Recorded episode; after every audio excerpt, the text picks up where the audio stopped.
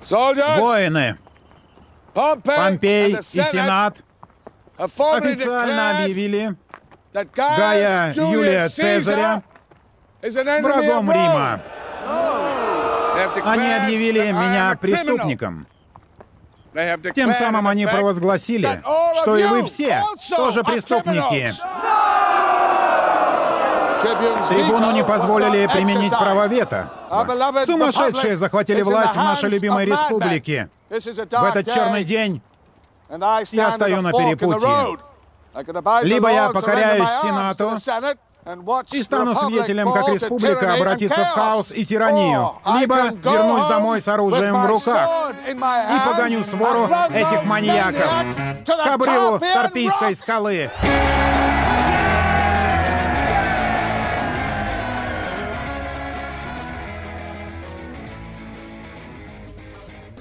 Всем привет, это подкаст «Деньги, Джоули, Драконы». Здравствуйте. Здравствуйте, Никита. Здравствуйте, Алан. Аве. Аве, Цезарь.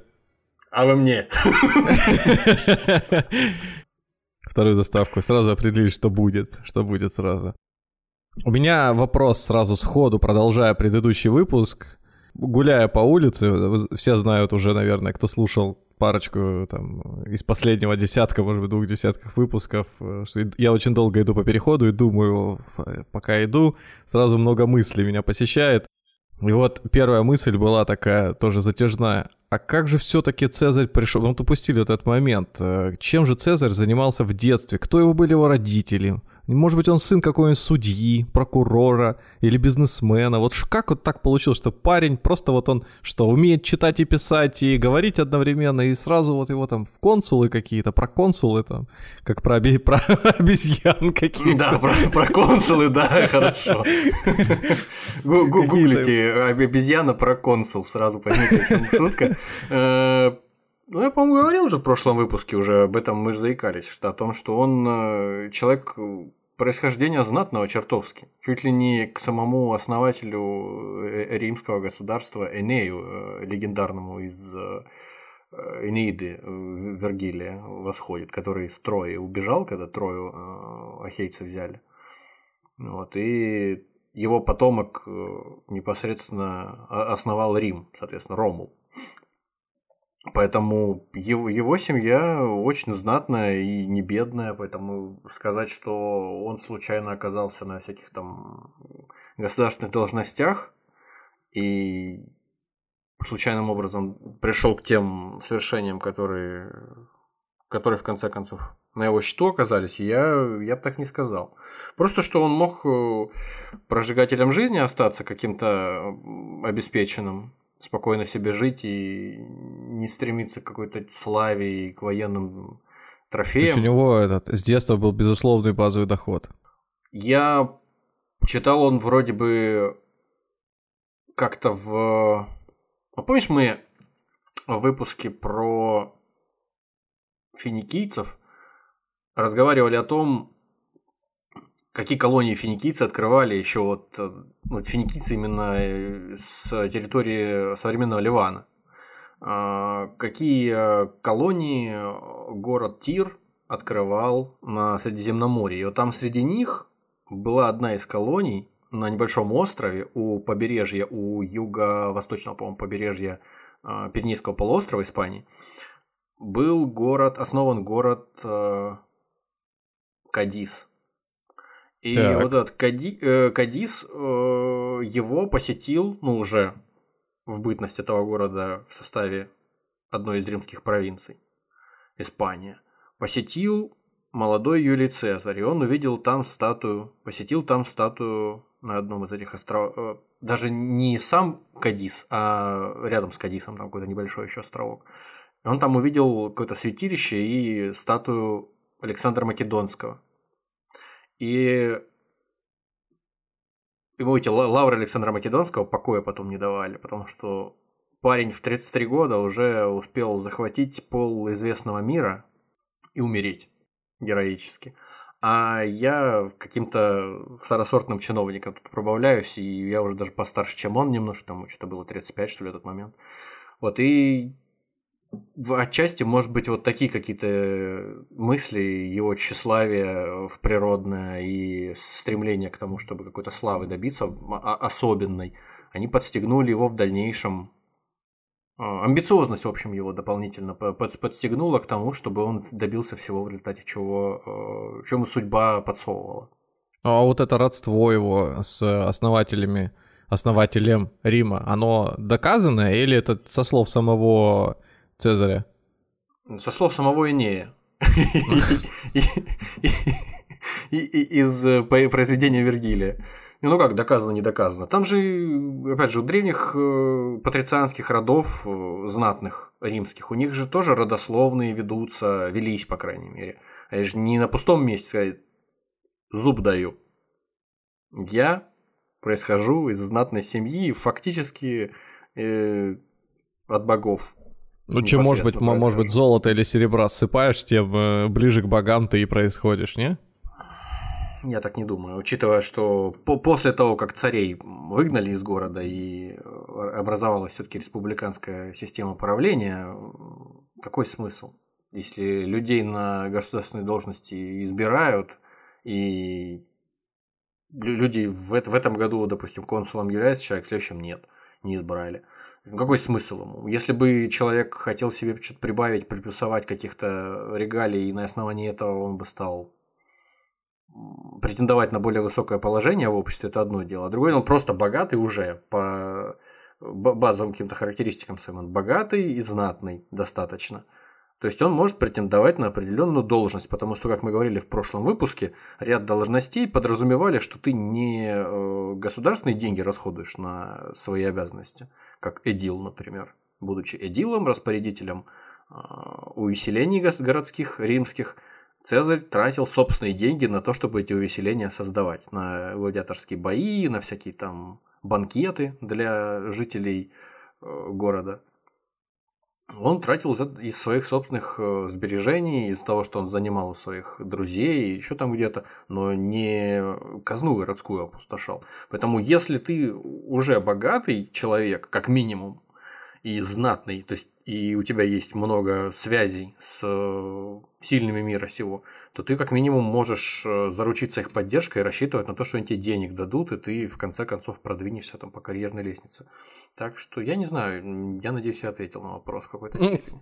В каком-то смысле, да. То есть, если просто его с такими предками ставить рядом, а преемственность там и наследование всех сокровищ и титулов присутствовало, ну, чего бы нет, чего бы не поверить то, что это парень точно не из леса вышел и не просто с улицы его там заметили, где-то в институте хорошо учился. И дайте-ка возьмем его сначала на службу. А потом посмотрим, как он себя проявит. Ну, конечно. Ну так и что, остановились мы как раз на том, как э, В общем, молодой навыки... Юлий Цезарь, да, молодой Юлий Цезарь, он э, сначала начал свою карьеру в на самых базовых должностях в Риме, а потом постепенно, после того, как съездил красиво, провел военную кампанию в Испании, будучи наместником там небольшое время, он вернулся и баллотировался в, на, на одну из самых высоких в, должностей в Римской Республике, стал консулом. В течение 59 года длился консулат, э, ну то есть консульские полномочия консульская магистратура а, Цезаря, и после этого он поехал наместником, уже заручившись поддержкой своих богатых, влиятельных и сильных друзей, таких как Марк Лициний Крас и Гней Помпей, по прозвищу Великий. А, он выбил себе провинцию Галия. Точнее, не вся Галия, которую мы подраз... под которой мы подразумеваем Францию, Бельгию, Швейцарию и Люксембург, а небольшую часть той Галлии, которая называлась Цисальпийской и Трансальпийской Галлией, напоминаю, из прошлого выпуска. То есть это север Италии и самый-самый юг Франции. Вот туда он поехал и под благовидным предлогом начал там захватывать все эти территории э, силами подвластных ему легионов просто использовать служебное положение для того, чтобы разрозненные, хотя и огромные по количеству, по численности силы местных жителей, гальских племен, подчинять Риму и себе. И обогащаться, зарабатывать политический капитал. и еще раз обогащаться. После чего в результате, когда он захватил уже слишком большое количество территорий и был слишком силен, богат и большое, чрезмерно большое влияние приобрел в римском обществе у простого римского народа, сенаторы в Риме и Помпей Великий, который из их знаменитого триумвирата с Красом и Цезарем остался только единственным человеком в Риме из всей Троицы, он э, увидел, что что-то не то. Идет как-то ситуация разворачивается к тому, что непонятно, э, не захочет ли для себя каких-то особых почестей, каких-то царского титула какого-то, не захочет ли для себя Цезарь в результате. А напомню, за 450 лет до этого царей из Рима изгнали. И поэтому вообще это как красная тряпка для быка, как говорится, э, предположение о том, что кто-то захотел стать царем. Это вообще неприемлемо было до последнего момента. Поэтому под э, надуманными или не очень надуманными обвинениями э, Сенат и Помпей решили, что нужно поставить ему ультиматум Цезарю, когда он уже все, уже захватил Галлию, уже сидит там с десятью легионами, то есть порядка 60 тысяч э, обстрелянных опытных воинов, которым всю Галию прошел. И они ему говорят, так, распускаем, значит, войско, возвращаемся, ну, в смысле, Юлий Цезарь, возвращаешься, э, распустив войско как частное лицо в Рим, и тут мы уже разберемся. Где то там кого подкупал во время своего э, консульского этого года, где ты кому там какие взятки давал, где э, служебными полномочиями своими злоупотреблял, где э, военные преступления совершал, геноцид гальского народа и все прочее. А сколько на тот момент было вообще э, войск? Ну, то есть у Римской империи. То есть получается, что. Ну, тогда еще не империя была, да? Республика. У Рима. Римская республика, да. Республика. Вот тогда у Рима сколько было? Ну, там, если у этого 60 тысяч, то совокупно там это какую долю могло занимать? Ну вот информация у меня есть относительно того, что Октавиан Август, непосредственный преемник, усыновленный э, Цезарем перед смертью и ставший первым э, императором вновь появившейся Римской империи после прекращения формально существования Римской республики, после ее реорганизации, как в Звездных войнах в Галактическую империю. После этого у него было в подчинении порядка 28-30 легионов. То есть, если учесть, что 10 легионов Цезаря это порядка 60 тысяч человек, то где-то около 200 тысяч э, войск в целом.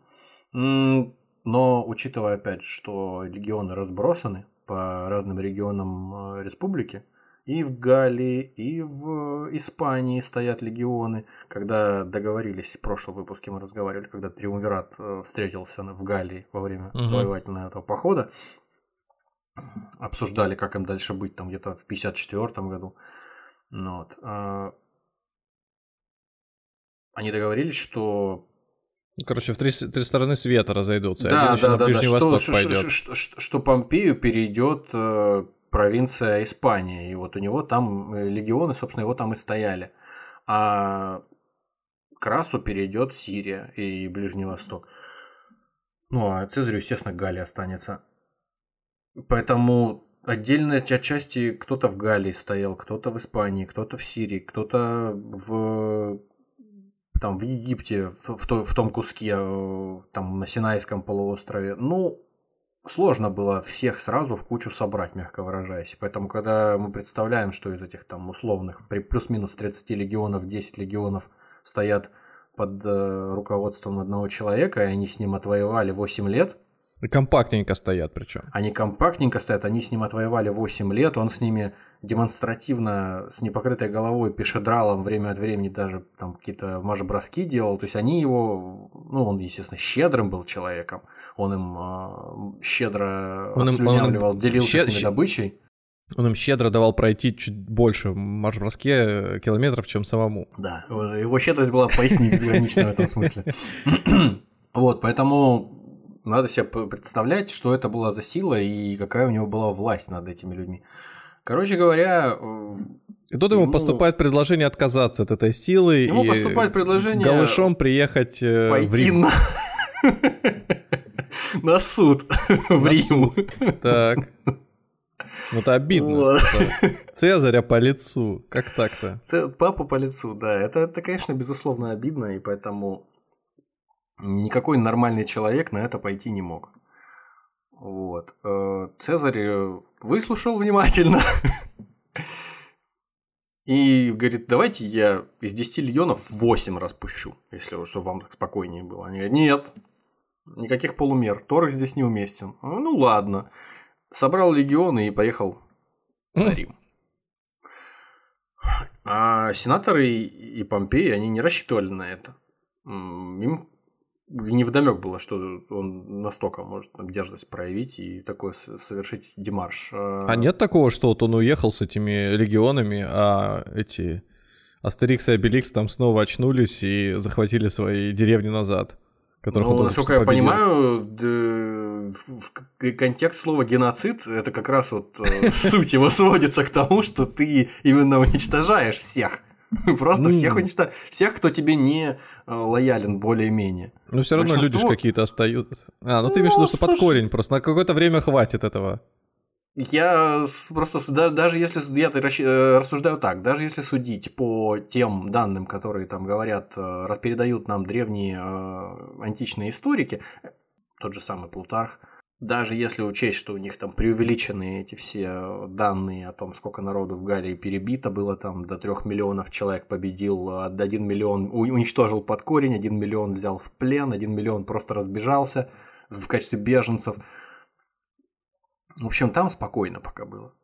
Можно было пока не переживать. В любом случае, тут либо ты Галлию удерживаешь, либо у тебя сейчас э, соберут оставшиеся там 20 легионов и придут и тебя наваляют, возможно потому что Помпей тоже человек, э, стрелянный воробей, тоже там на Ближнем Востоке, в Малой Азии хорошенько повоевал уже к тому моменту и не просто так имел титул великий. Он тоже полководец, тоже с военным опытом. Так что Цезарь, видимо, решил, что надо пойти и ну, порешать вопрос.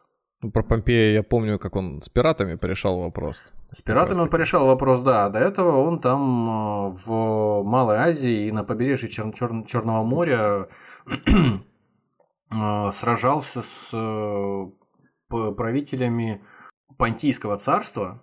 Был там такой Митридат шестой, правитель, который возглавлял это Понтийское царство. И вот его разбил Помпей, он возглавлял территорию достаточно большую до того момента, пока она не вошла в состав, отчасти для начала, не вошла в состав э, Римской империи. Там э, вся Малая Азия, почти вся Малая Азия, то есть вот Турция и территория, та самая Анатолия, которая с правой стороны а, от, э, от проливов находится, от Босфора и Дарданелл есть основная часть Турции. Вот она ему принадлежала, этому Митридату. И, кроме того, Крым и побережье нынешней Российской Федерации, Азовского моря побережье и Черноморское побережье. То есть от, э, от Таганрога, грубо говоря, и до фактически до Сочи и дальше до самой Турции. Mm-hmm довольно большая держава, и вот этого человека с его державой в числе прочих там военачальников разгромил э, Помпей. Э, Помпей старше же, да, Цезаря был? Ну, они плюс-минус ровесники. А. Они чуть-чуть, может быть, там разница в возрасте, но в целом они более-менее ровесники. Он, Крас и э, этот самый, и Цезарь. Поэтому в принципе, Помпей тоже серьезный противник, казалось бы. И Цезарь решил, что чем здесь бояться за... Ну, опять же, я пытаюсь додумать самого, де... сам, самого детства вместе. Пчела, крас. С, с, с пятого класса, да. Бригада. В общем, он выдвинулся в сторону Рима, и таким образом фактически началась гражданская война, которая продлилась с 49 по 45 годы до нашей эры. Формально Цезарь начал войну для защиты народных трибунов. Была такая должность. У плебеев были свои собственные выборные э, должностные лица, которые защищали их э, интересы в Сенате, насколько я понимаю. И вот э, народных трибунов, как глава партии популяров, напоминаю, то есть людей, которые опирались на простонародье в Сенате и исконно вроде как защищали их э, интересы. Ну, сомнительно. Ну, в общем, Одним словом, Цезарь-то точно опирался на поддержку простого народа своими популистскими мерами 100%. Добился того, что народ простой поддерживал очень интенсивно. Простого общем, народа, наверное, больше же было там? Или, ну, разумеется, или... разумеется. А. Как и везде и всегда. Э, формально вот он начал войну для того, чтобы э, трибунов народных защитить, которых там подвергали э, притеснениям люди на высоких должностях и высокого происхождения. Если я не ошибаюсь, как раз вот э, в сериале «Рим» там было показано, что когда заходили, ну, скажем так, люди благородных кровей садились, принимали там, ну, только готовились к тому, чтобы принимать решение за что-то голосовать. Следом заходили просто, простолюдины всякие, и они так на них смотрели всегда с презрением, пренебрежительно, как-то, боже мой, кого сюда приводят. И там, ну, я думаю, уже даже... кино это преувеличение. Ну да, да, да, да, да, но все равно такой вот посыл прикольный был. И там чуть ли не из дальних уже провинций приезжали там люди в валенках, там, ну вот, э, с этими целлофановыми пакетами, там, с курочкой внутри, с печеньками какие-то садились и такие, ё-моё, уже вообще совсем. Кого мы допустили Рим, в Сенат? Рим уже не тот, да. Да, у нас как дырявых, да? Ну так вот, Несмотря на то, что Цезарь формальной причиной избрал защиту народных трибунов, в простонародье надо защищать, тем не менее, когда он м- пришел уже в Рим, а он пришел в Рим, а из Рима заблаговременно э, Помпей со своими верными ему войсками, и сенаторы сбежали, покинули Рим спешно. Они не думали, что э, Цезарь будет таким резким. А он прям, почему сбежали? А он им прям угрозу какую-то в ответ? Нет, нет, он просто, они ему сказали, приходи, он придет. Просто а мы сейчас со, в этот, со, в составе 10 телефон легионов. Там, надо ответить пойти и пошли. В составе, а, а, а они, да, они спешно покинули Рим, даже казну бросили городскую настолько, mm. настолько в спешке удирали. И тот самый защитник народных трибунов, тот самый защитник простонародья, который э, ради этого вроде как войну эту начал. Ну, Герой гальских войн. Да, он, э, зайдя в Рим, э, значит, столкнулся с тем, что один из трибунов народных попытался сопротивляться, чтобы не дать ему запустить руки в эту городскую казну. Это же все не э, по обычаям не по понятиям. Ну, вообще. Были, были писанные законы, были не писанные, да. А он попытался лапу свою запустить скользкую, липкую.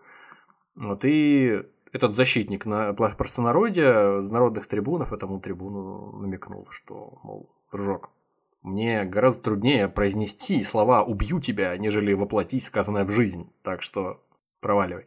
Вот, Красиво. и ну да. Сейчас этот э, на картинку с волком надо обязательно перепечатать это. Да, да, да, да, да, да, да. Мы это уже проходили с тобой, да, когда разговаривали о э, государе Никола Макиавелли. Ну, угу. здесь продолжение идет, да. Это мысли Цезаря. Неиссякаемый источник для пацанских цитат, да, мысли Цезаря. Напоминаю, Помпей еще до войны хвастал о том, что стоит ему хлопнуть, только топнуть ногой об землю, и все э, лояльные э, войска республики соберутся под его знаменами. И тут ему кто-то напомнил это, уже когда они удирали из Рима. Ну давай топай ногой-то, топай, пора. Но, нет, не работает. Это не работает так, как выяснилось. В общем, для того, чтобы захватить контроль над Италией, из которой Помпей с верными его войсками удрал в Грецию, на восток, Цезарю пришлось потратить всего там около двух месяцев, не больше. Довольно, довольно быстро. А что значит захватить контроль над Италией? Ну, если какие-то, видимо, оставались нелояльные ему военные формирования, какие-нибудь там гарнизоны городов, каких-то в... на Апеннинском полуострове все-таки не один Рим был ну, да, из населенных да. пунктов. И поэтому ему нужно было просто, когда он, представь, вот он с Альп, Северной Италии, переходит, возвращается. Ну, естественно, он перешел эту реку Рубикон, сказал жребий брошен, сказал это причем mm. на греческом, по всей видимости, потому что греческий а, был языком а, образованных людей, и на греческом, так же как а, во времена наполеоновских войн а, русские дворяне на французском. Вот пример, примерно mm. так, такой уровень был, такой уровень статусности у этого языка в Римской республике. И все. И после этого он движется с Северной Италии до, до, до юга. Ему нужно а... все, все это дело под себя подмять. А как это вот воспринимается всеми остальными? Ну или там... Все шапки ломают перед ним, встречают его, города сдают ему. Ну я имею в виду, что до этого у них есть там что, парламент, где там все заседают. Ну, у есть... них есть сенат. А, Сенат, есть Сенат, и, соответственно, там есть свои представители, которые, там, грубо говоря, решают. Ну, как кто-то из сенаторов жить... удрал вместе с Помпеем, переметнулся на сторону Помпея, а оставшиеся а. сенаторы сказали, дорогой наш человек, мы так а, тебя понятно. То есть Короче, из-за того, что назначают нового диктатора, он, он в его пока никем кого? никто не назначил. Его пока никем Еще не назначил. назначил. То есть просто пока приехал некий человек, некий. Он пока ну... наместник одной из провинций, ага, большой, при... да, и побед... победитель многократно. Ну ты знаешь, как сейчас конечно. звучит примерно сейчас там, э, допустим, губернатор какого-то края и приезжает э, в Москву и неожиданно он, например, становится со, все, своим, все со своими верными ему э, этими, значит чоповцами. Ну да, приезжает, например, и все, все с ним считаются, какие-то, значит, оказывают ему знаки внимания. Ну как-то это выглядит немножко странновато. Конечно, я, это же ведь ну, называется гражданской войной, не просто так. Нет, ну я, ну, я здесь исключаю, конечно, что есть, например, там премьер-министр и президент, да, вот есть только Дума, к примеру, и там Совет Федерации. И вот, э, ну, и они коллегиально, например, там решают, как, как дальше все жить будем. Тут приезжает один из исполнителей этой самой власти и просто ну, не истерику закатывает, а просто как-то даже так вот меланхолично берет бразды правления и начинает... Из Чувашии, э, предположим, да, приезжает какой-нибудь наместник. Ну, ну так вот, видишь, из Магаданской области приезжает. И, и потом Или и лапу начинает. Да, хоть да. И начинает лапу еще этот э, в казну. Ну, как-то это выглядит... Э, Центробанк начинает брать за шею, да? Ну да, да, да. Выглядит странно, как минимум. Ну, по-моему, не по понятию. Это сильно не выбивается из э, сюжетной канвы. Как бы я напоминаю, идет гражданская война уже, все. Это они тогда еще, может быть, не знали, что это гражданская война на тот момент. Ну, пока но... нет, э, как, как, нет таких симптомов, вот на мой взгляд, чтобы считать это, что вот, вот гражданская война уже идет. Она идет с того момента, как поссорились Иван этот, э, как его... Гай, Гай Юлевич с э, Помпеем э, Помпеевичем. Гнеем Помпеевичем. А подожди, а да. а вот тут, кстати, еще такой момент. Э, Крас уже все, да, его уже в Сирии э, Крас в 54 году, да, это у нас происходит, соответственно, когда в 49 году начинается это движение э, Цезаря через Альпы и через Рубикон на, на Рим. А еще, получается, за сколько? За пять лет до этого Крас уже самовыпилился, что называется. А он не был в... там, ну, совсем так вот в нюансы, если влазить, он не был какой-то сдерживающей силой или просто третьей силой, с которой бы считались ну, понятное все? дело, что у них был заключен э, джентльменский договор на троих, э, разделена вся республика фактически, власть в ней. И поэтому, mm-hmm. конечно же, пока он находился в числе живых, как минимум, э, было сложнее начать ссориться и спорить mm. за что-то, о чем-то. А, когда... а сейчас перепередел. Ну, я, я, да, напоминаю то, что рассказывал в прошлом выпуске, что, во-первых, э, Крас за пять лет до этого вместе со своим сыном, вместе с э, воинами, вместе с войсками, которые отправились с ним воевать на Ближний Восток, он там погиб. По-моему, Парфянское царство пошел воевать и, и все, и не вернулся, все погибли. А, а кроме того, для скрепления этих уз дружеских, Помпей женился в свое время на дочке Цезаря, а она при родах умерла. И примерно, по-моему, даже в одно и то же время со смертью Краса, плюс-минус. Поэтому это тоже дополнительно э, ослабило их связи. С одной стороны, Помпей, судя по всему, потому что об этом рассказывают во всем, о том, как он с ней жил, вроде как теплые чувства к ней испытывал, несмотря на то, что вроде династический такой своего рода брак по расчету. Конечно, это подкосило взаимоотношения Цезаря и, э, и Помпея, кроме всего прочего.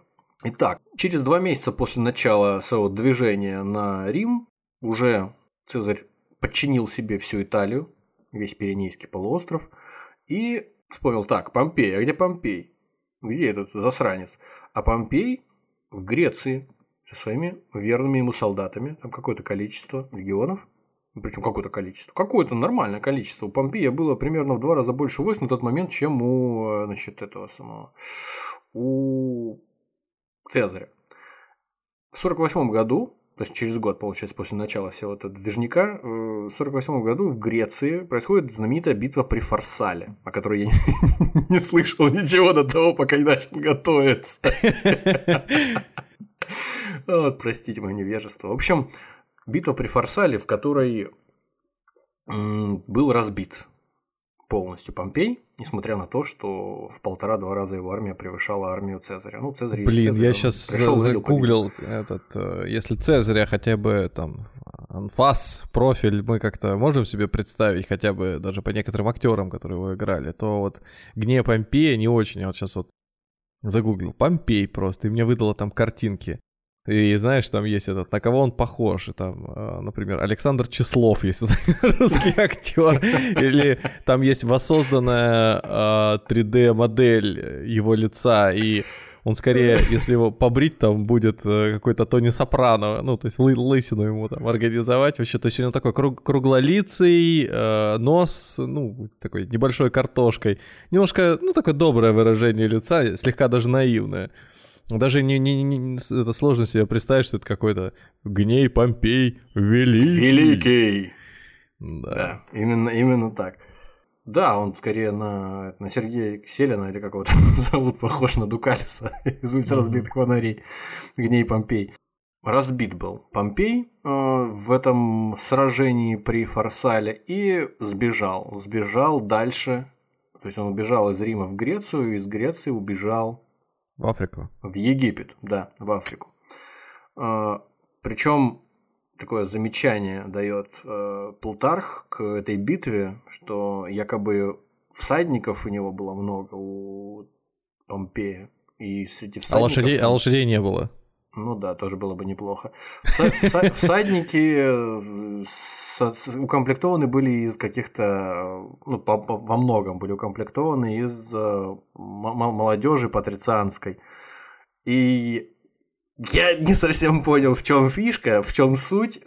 В общем, Цезарь якобы тому крылу, э, на которое должны были по его прикидкам атаковать эти всадники помпеянские, он распорядился поражать противников в лицо. И, и вот эти всадники, которые происходят, юноши из благородных родов, они такие атакуют, а, а, а эти, соответственно, вот эти обстрелянные ветераны, суровые такие мужики, mm-hmm. как, как как бревно, похожее на бревна, вот, с, в, в роже начинают тыкать копьями, значит, и мечами этим э, лакированным мальчиком. А те, что те, такие... Те, О, ты что делать, дурак, что ли? И все, разбежались, в общем, дополнительно внесло сумятицу. Короче говоря, странно. Это странно немного. Да, да, да, да. Вы что курите в лицо? Вы что, тупые? Там оборачивается, эй, там, гней, посмотри, что у меня с лицом. Мы так не договаривались, ты куда нас привел? Мы приехали, ну да, повоевать не без того, но вот что это такое, смотри. Что начинается? Да, вот это вот битва. А лошадки у них тоже какие-нибудь все этот хорошие, этот э, ухоженные, с прическами. А халтыкинские жеребцы. В общем, разбит был, так или иначе, при Фарсале. Э, Помпей и удрал дальше. То есть у Помпея, в, можно представить, из того, что ты рассказываешь, у него была роскошная армия. Дорогая у него была армия. армия хорошая, да. Армия Все была, в, итали... ну, в, итальянской, в итальянской дорогой дизайнерской одежде. Я думаю, что даже если она не дорогая и не дизайнерская, она все равно итальянская, как, как бы ни было, потому что они все итальянцы, соответственно, вся, даже самая дрянная одежда все равно итальянская. Фирменные очки. А, да, от Стефана Ричи, как мы любим все. Минимум. Ну да, там же с орлами с эти. Да, да, да, Стефана Ричи, поэтому все остальное просто не одежда. В лагере обнаружили Марка Юния Брута. Напоминаю, у Цезаря с его матерью были... Ты сейчас так внезапно его этот Романтические сюжет, э, отношения, да, да, да. По ну, поместил есть, он ну... как, как этот, как будто бы как Терминатор голый просто появляется в сфере такой. Я, я, я тоже себе так представляю, как будто по сюжету, как будто действительно мы сами с тобой в лагерь заехали, а там никого нет, там палатки пустые и Брут сидит. Вот. Ну, учитывая, что хорошая память о его матушке осталась, трогать его не стали. Вообще, э, с начала этой гражданской войны, если сравнивать с тем, как себя вели э, деятели прошлой гражданской войны, Сула и Марий, которые в 83-82, по-моему, да, бились тоже э, за власть в республике, они там и друг друга кромсали, и войска друг друга, и э, притесняли, угнетали народ, и никого, естественно, не щадили и устраивали всякие массовые казни. Люди помнили, что гражданская война – это вот что-то такое. А Цезарь, он по-другому себя вел. Он многих прощал. Просто он до такой степени был уверен в себе, или он был такой благородный, неизвестно, или то и другое сразу. Ну, в общем, он может, многих потому прощал. что они, может, потому что все-таки они э, бились как бывшие там друзья, коллеги, может быть, не еще, речь идет даже не речь, да, возможно, речь по речь идет даже не только о каких-то людях уровня Марка Помпей. Юния Брута, а, или Помпея, да, и речь идет о там войсках их там, о каких-то там этих э, сенаторах, еще о ком-то. Так это же свои, свои ребята по большей части, он нет? Многих, он многих прощал, ну, он мог бы на всякий случай, чтобы они не злоумышляли против него позже, мог их перебить просто превентивно. А вот человек. если бы он слушал наш подкаст или хотя бы издали был знаком с э, господином Макиавелли, то, наверное, таких бы ошибок он не совершал. И жизнь бы его, глядишь, развернулась бы... Э, совсем по-другому, да, пошла бы на, на совсем другие рельсы. Ну, у него и так все было неплохо, забегая вперед, скажем. Тем временем, ну, да. пока Цезарь там э, всех подряд прощает в Греции, Помпей угу. приехал в Египет. Гла- Гладиусом по голове прощает. Помпей приехал в Египет. Там, значит, правит еще со времен Александра Македонского династия Птолемеев, греческая. А, Птолемей XII Долго правит, как, судя по цифре. Про Птолемею XII оказал услугу в свое время, там, в восхождении, по-моему, на трон Помпеи. Поэтому он рассчитывал, что он приедет, и ему там помогут перевести дух и вообще там... Он ему к нему с куртками приехал, су- а, сумки, а, обувь дорогая, а, все Да, да, да, итали- итальянская, да. А там, ну, а там уже не Птолемей XII, а Птолемей XIII. Mm, пока ехал Который, в общем, ничем, ничем не обязан Помпею. В общем, так или иначе, э, Помпей э, приехал в Египет за, значит, за тем, чтобы перегруппироваться и перевести дух целиком, а в скорости вернулся по частям. Точнее, египтяне отправили э, Цезарю голову Помпея. Помпей вот увидел вот. голову, посмотрел, расплакался, Цезарь. огорчился. Прошу прощения, Цезарь, конечно, посмотрел, расплакался, огорчился. Ну, вот, и Возможно, человек из династии Птолемеев думал, что это обезопасит его, а Египет еще не был э, римским, насколько я знаю. Думал, что, возможно, на это обезопасит его от того, что победоносный Цезарь приедет в Египет со своими легионами. Мол, мы уже все порешали, мы лояльны, вот тебе голова твоего лучшего друга, вот тебе все остальное туловище твоего лучшего друга. Нет, Цезарь все равно приехал приехал со своими войсками, овладел город, ну, овладел э, Египтом и... И, ну, где же она появляется? И произошла его встреча с Клеопатрой, да-да-да-да-да, которая находилась в состоянии гражданской войны со своим братом, Клеп... тире, угу. Птолемеем XIII уже упомянутым. И тут интересная история произошла. Ай, Легенда... Легендарная. Клеопатра, 22-летняя привлекательная женщина, она, значит, э, решила, она находилась в городе, который контролировали войска ее брата, с которым она находилась в конфронтации. Она не могла просто так выйти из дворца и прийти к Цезарю. Поэтому она распорядилась, чтобы ее прислужник, ее раб, там слуга, завернул ее в ковер, сложил ее, значит, на плечо и там где пешком, где на лодке довез до этого, до апартаментов Цезаря. Ну там, когда уже ее доставили к Цезарю, Цезарь не в курсе, что как ковер заказывал по доставке, что ли? Хм. Нет. Э, и тут ковер разворачивается, и оттуда вываливается, значит, полуодетая, точнее, еле одетая искусительница. И все, и, соответственно, дальше уже все пошло очень хорошо. Цезарь помог э, Клеопатре захватить власть э, и избавился, в общем, от этого Птолемея А на тот 13 момент, про, простите, у Цезаря жены не было, или это было неважно? Цезарь занимается гражданской войной, Цезарь находится в Египте вообще. Почему жены не было? С чего ты это взял? Я что, каким-то образом логику нарушил повествования сейчас или чего? Понятно.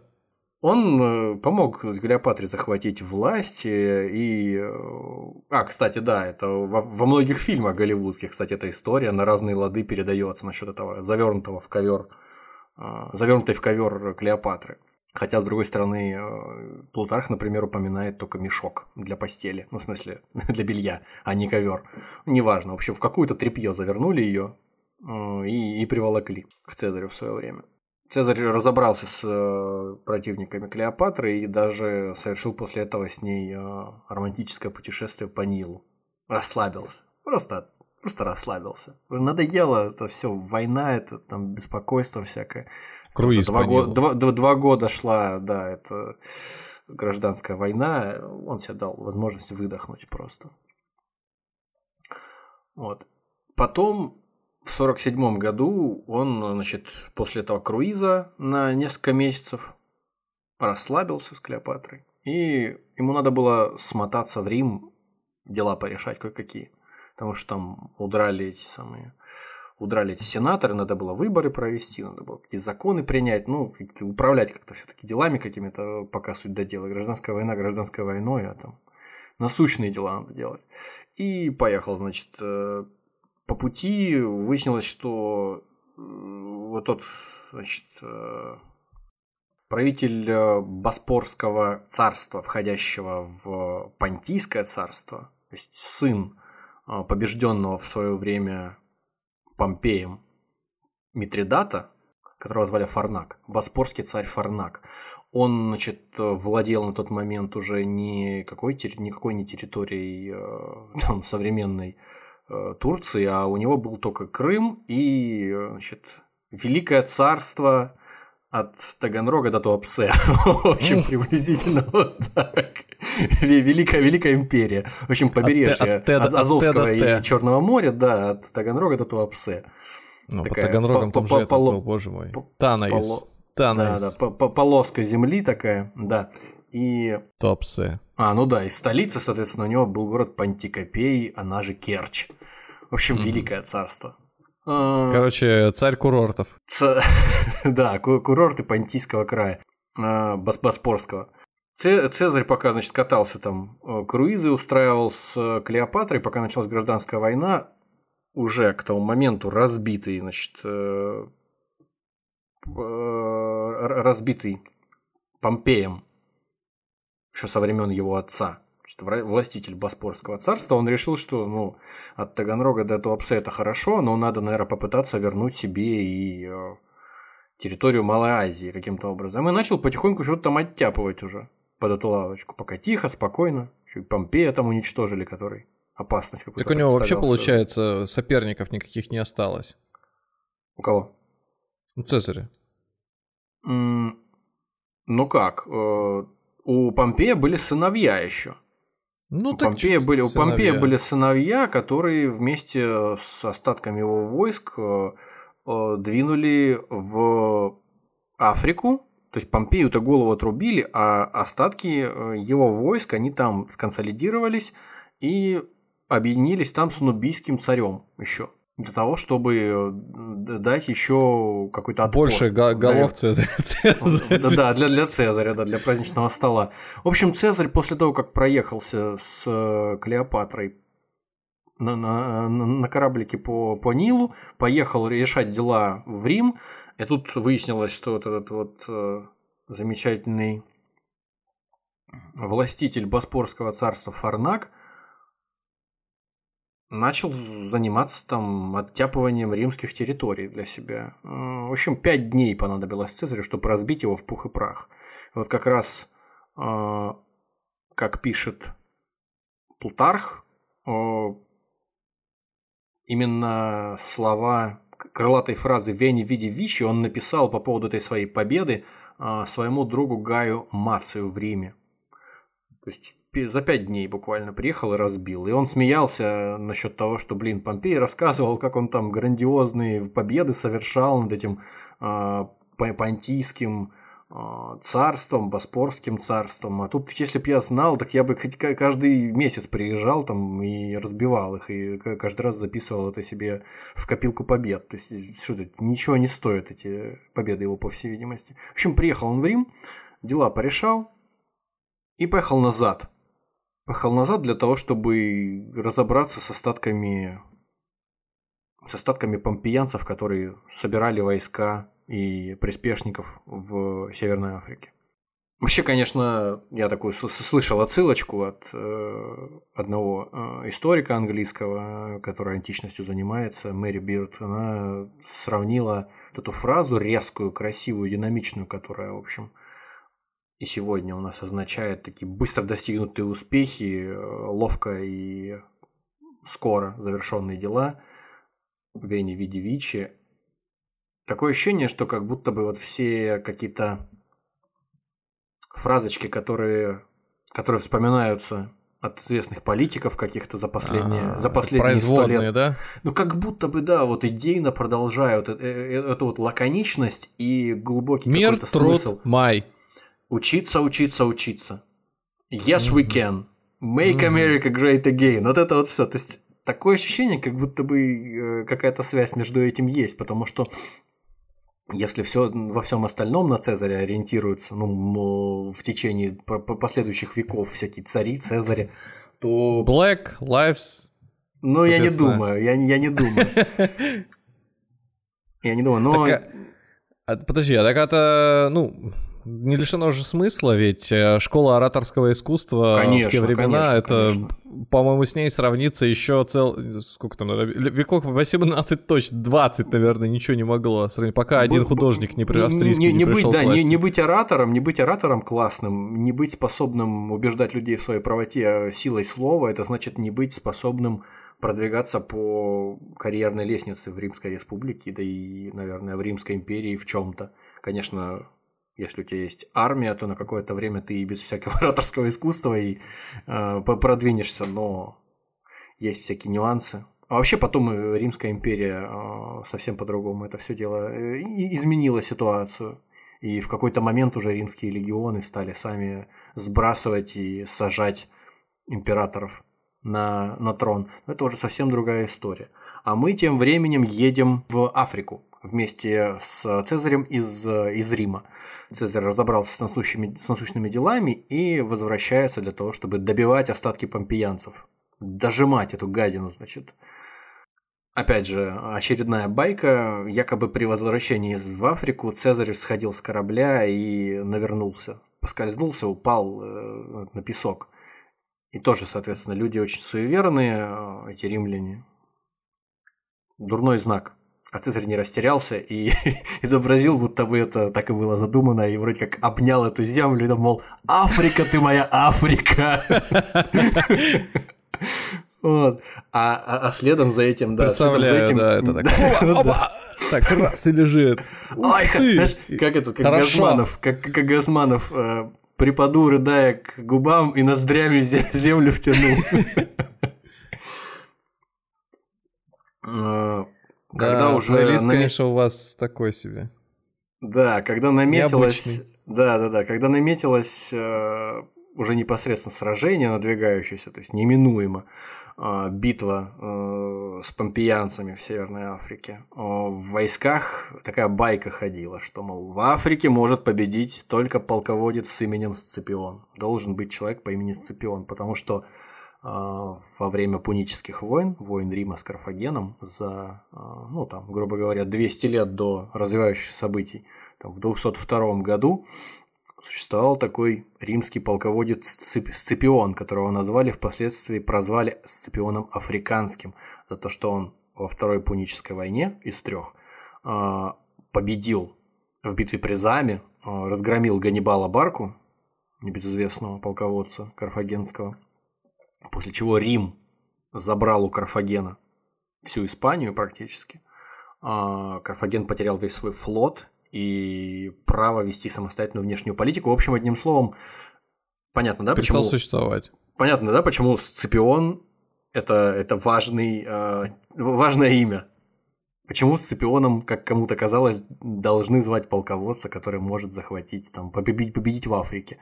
А, в общем, у помпеянцев, знавших тоже об этих поверьях и байках солдатских, у них был свой начальник, военачальник. Нашли какого-то мужика?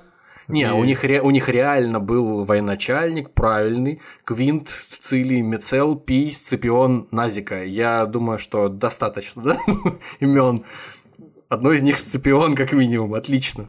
А вот как раз у Цезаря тоже не, непонятно было, что делать. У него вроде как тоже нашелся Сципион в войске, но совершенно незначительный человек. Может быть, кого-то не... можно было... Полководец-то ты вроде бы неплохой, я да, видел довольно, тебя довольно на поле боя. Ты бьешься, сол- знаешь, как этот такой... Да? Как его? Ну, как... Э, как, как Сципион ты бьешься. Нет, человека по имени Сципион там нашли, какого-то просто незнатного человека из, из солдат, который ничем не выделялся, но формально... Это что получается, битва с Сципионом, что ли? Я говорю, люди просто, люди суеверные, и это важно для них, потому что люди принимали решение начинать войну или не начинать, гадая на внутренностях жертвенных животных, свежевырезанной и не, и печенки. Не говори, не, и не говори, не могу я с козерогами работать, не могу. Вот, вот. В ретроградном Меркурии не начинают таких войн, да? Вот. Так что да. И поэтому и с той, и с другой стороны поверье было соблюдено. Причем следом произошла битва при Тапсе 6 апреля 1946 года. А в этой битве помпеянцы были разбиты, ну, как, понятное дело. Если Цезарь берется сражаться с кем-то, то, естественно, побеждает всегда практически. При этом их опять было дохрена, больше, чем у Цезаря войск. Цифры, конечно, современники приводят совершенно абсурдные потери. То есть помпеянцы потеряли якобы 50 тысяч, а Цезарь потерял 50 человек. Ну, суть, яс... суть ясна, что просто было полностью... Фо... Да, да, да. Просто они не то что умерли, они просто... Они О, остались голова в Африке, разболелась. переехали. Да, да, да. Я не поеду. Боже мой, такой убитый. Что-то я останусь, Цезарь. Я напекло, напекло голову вообще. А, это те остатки тех те, те, те, всадников Попея, да? Опять в прошлый раз еще, прошлый раз еще щеки все поцарапали своими копьями. Я еще поеду сейчас. Ты видел там сколько? 145 градусов жара вообще. а у меня с собой не, я, у меня ни крема солнцезащитного, ничего нету. Хоть панамку какую-то. А вы говорите в ваших шлемах этих дурак, нос сожгу и, себе. Нет, и там я появилось не это выражение. Давайте, как это, make love, not war. Короче говоря, э, победили. Победили с разгромным счетом войска Цезаря. Э, людей Помпея, сыновья Помпея удрали в Испанию, где, напоминаю, еще с тех пор, когда триумвиры встретились во время гальских войн, там, в 55-54 в Галлии, договорились, что Помпею отходит Испания – после э, окончания Гальской войны. Там еще верные, э, верные Помпею легионы стояли, базировались. И Они, поэтому туда, которые, туда наверное, еще даже не знали особенно, что произошло за это время. Ну как не знали? Наверняка знали.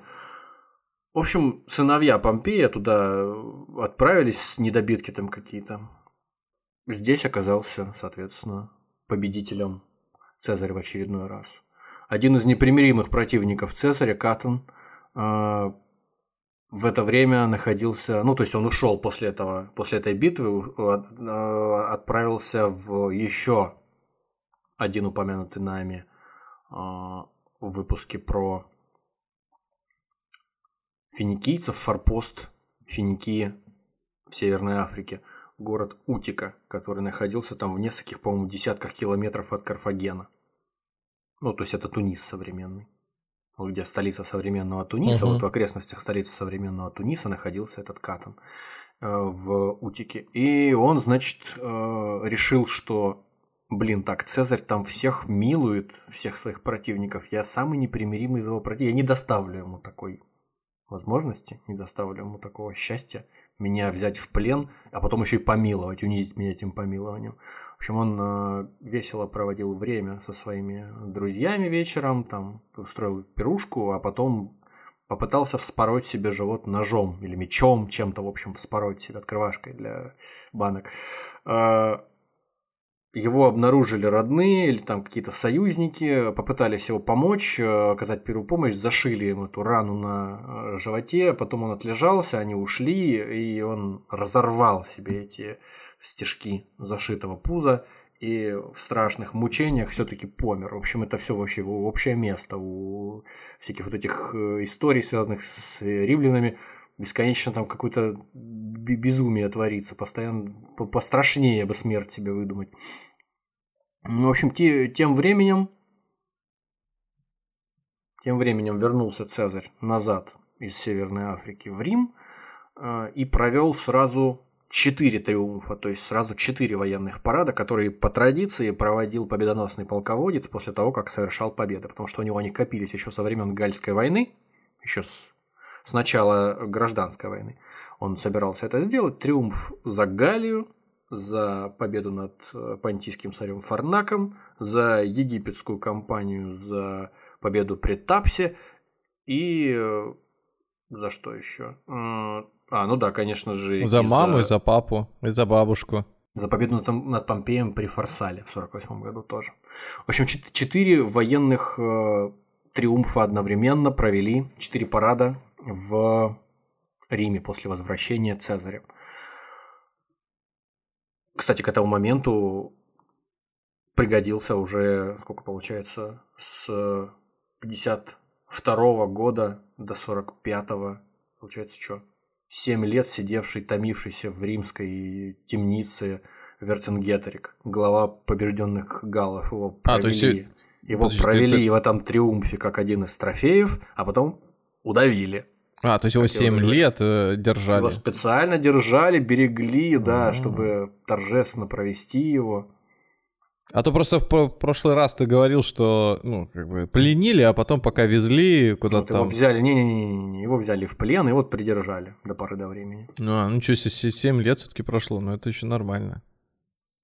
Интересно, ну, да. почему же сразу его не удавили такое? Ну, потому что он э, себе олицетворял э, побежденную эту Галию, и это было важно для Цезаря. Цезарь же было... тщеславная скотина, и поэтому ему это важно. Унижать очень. можно было, да. Доминировать, Деморализ... да. да. деморализировать до конца. Ну да, наверное, есть смысл. Ну и показывать а, кстати, всем остальным, да.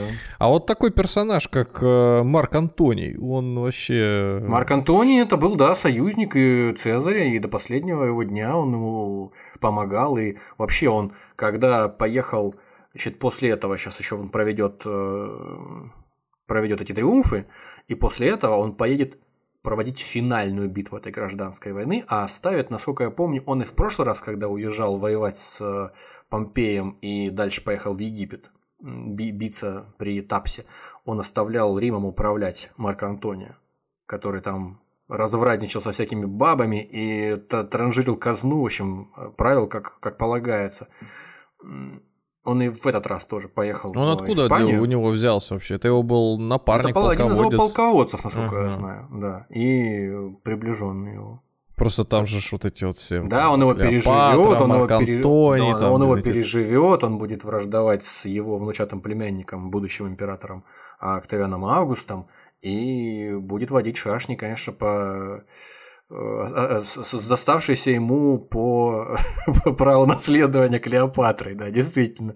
А, значит, Цезарь поехал, провел замечательные все эти парады, задушил Верцингеторига, и, ну, не, сам лично, наверное, и поехал, узнал, что последние, последние останки сторонников Помпея, войска помпеянцев, достаточно значительные войска, его сыновья Гней в честь папы, и Секст, они, значит, ждут, ждут его там, в Испании.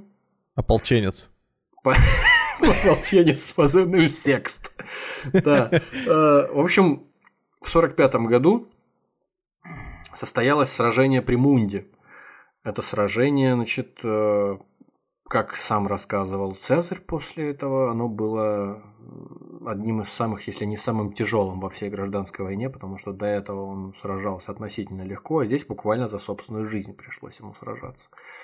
Очень тяжело было биться, но, сами понимаете, Цезарь бы не был Цезарем, если бы он не превозмог эти все А чем сложность-то была обусловлена? Потому что было много противников у него, и это был последний форпост, с которого уже драпать им некуда. Понятное дело, что везде уже их обложили. У них и куда дальше из Испании? Там дальше Галия. Галия вся уже нелояльная. В, в Африку возвращаться тоже уже не резон. Там все э, ставленники Цезаря сидят.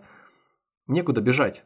Все, в Испании э, последнее, то, одно из последних мест, последнее, точнее, место, в котором э, можно противостоять Цезарю или сейчас, или никогда. И поэтому, видимо, с особой жестокостью, с, особой, с особым остервенением эта оставшаяся армия сторонников Помпея билась. Было тяжело, но Цезарь справился. Цезарь всех победил, потом всех, кого не добил, всех простил, естественно, как я уже рассказывал, и поехал в Рим вернулся в Рим. После этого он провел триумф как победитель в гражданской войне, конечно, граждане не оценили, потому что, ну, одно дело, обычно триумфы по, по обычаю триумфы проводились после победы над э, какими-то противниками, не являющимися гражданами Рима. Это же свои, родные. Угу. А тут э, как-то странно.